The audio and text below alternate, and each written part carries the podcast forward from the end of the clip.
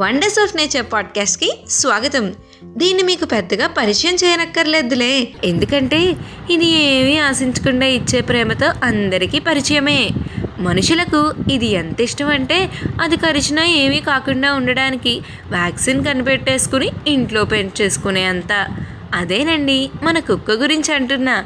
మరి ఇన్ని జంతువులు ఉండగా ఇది మాత్రమే మనిషికి ఎందుకు అంత బాగా దగ్గరైందో చూద్దాం రండి.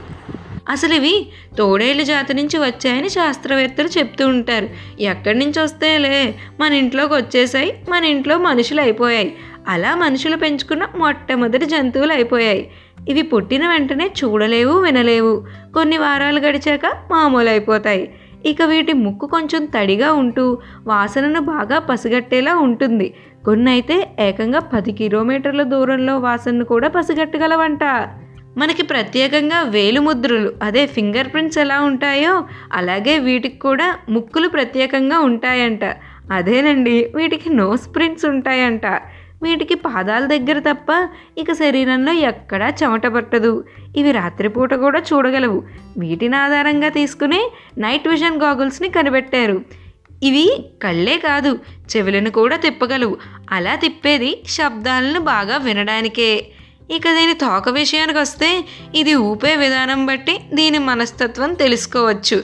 మెల్లగా ఊపితే భయపడుతున్నట్టు బాగా వేగంగా ఊపితే ఆనందంగా ఉన్నట్టని తెలుసుకోవచ్చంట. ఇవి ఒంటరిగా ఉండడానికి అస్సలు ఇష్టపడవు. అందుకే మనం పెంచుకునే కుక్కలు ఎప్పుడూ మనతోనే ఉంటూ విశ్వాసంగా ఉంటాయి. ఇక ఇవి భూకంపాలు సునామీలను మనిషి కన్నా కొన్ని నిమిషాల ముందే పసిగట్టగలవు.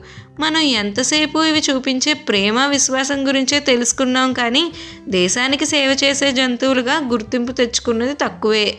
చాలా పోలీస్ కేసుల్లో మిలిటరీ ఆపరేషన్లో వీటి సాయంతోనే పూర్తయ్యాయి మరి.